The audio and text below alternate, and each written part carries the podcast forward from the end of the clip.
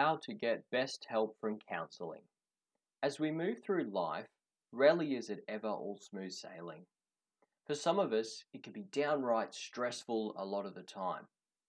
Admitting your life isn't perfect may feel scary or sad, but the truth is, everyone faces setbacks and heartaches. All kinds of curveballs can come at us. You might be experiencing problems at work, having difficulties in a relationship, struggling with your mental health, dealing with a serious accident or illness, or find yourself in a season of grief or loss. These are all times when reaching out and talking to a counselor is a healthy thing to do. Talking to a trusted therapist is an opportunity to feel supported and get help in finding real solutions for what is important to you. So, let's say you've decided to reach out to a professional counselor. What you might then wonder is how can I get the best help from counseling? It is only natural to want to get the results that are right for you.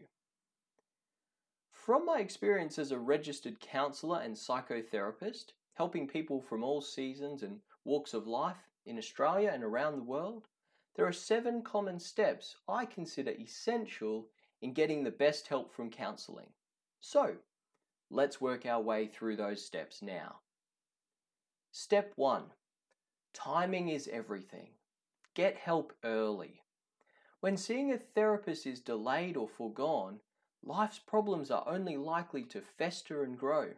And depending on the situation, that may lead to things like irretrievable relationship breakdowns or long term negative impacts on health and well being. Therefore, Make early intervention a priority. Step 2 Cooperate. Be responsive and cooperative with your therapist.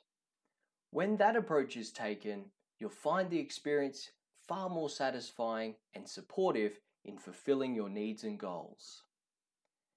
Step 3 Really listen. Listening is wanting to hear. It's as simple as that. Let go of your own agenda. Ultimately, your counselor is guiding you to reach your own decisions, finding solutions that are important to you, and in the best interest of the goals you want to pursue. Step 4 Openness. Be open minded. Be willing to learn. Embrace counseling. Don't begrudge it. For change to happen, it first requires a deeper understanding of what it is that needs to change. Step 5 Honesty. Be real. Remove your mask because we all wear them. The key is to be transparent and truthful. It is easier to do that with a counselor because they are accepting, independent, and impartial. Nobody is perfect, so have courage in owning your attitudes and actions. Step 6 Find positives. Acknowledge the positives. Seek to find a silver lining even when life isn't easy. A negative mind will never attract a positive life. Therapists are trained to help people see life from different perspectives. There is always something to be grateful for, no matter how many curveballs come your way. And step seven continue as long as it takes. Avoid putting a timeline on therapy. Resolutions may come quickly, but sometimes it takes longer. Be mindful that you are making an investment in your self care. That's about the most important investment you can ever make. Taking care of your health and well being is a sound foundation for building a happier and brighter future. As a final thought, if you are feeling like you need someone to talk to today, then go ahead and reach out for help. It is often the healthy start for taking a big weight off one's mind.